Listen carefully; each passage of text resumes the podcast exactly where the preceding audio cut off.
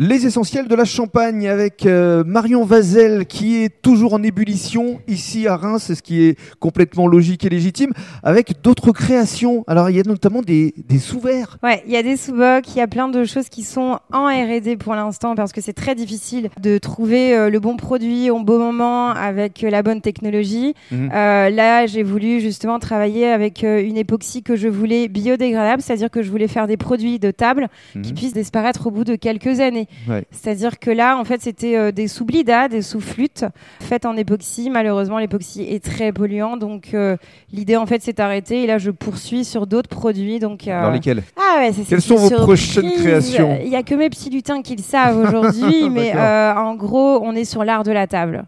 Voilà, Que pour vous- continuer. que vous allez développer Que je pour, vais développer. pour les mois et pour les années à Voilà, venir. ah non, si vous aviez bien raison, il y a un sapin de Noël en kit parce que l'idée en fait c'est que chaque couronne vienne dans sa boîte pour que chaque année on puisse la garder et la, la conserver et la ressortir.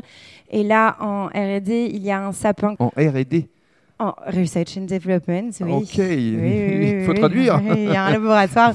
Mais en gros, c'est un, un sapin monté en kit pour l'année prochaine. Ça, ce sera pour l'année prochaine. Ouais. Et puis en attendant, donc si on souhaite découvrir votre univers, votre site internet, Oui, alors c'est sparklingcrown.fr et l'Instagram, c'est sparklingcrown Reims. bravo Merci. et merci à vous. Merci.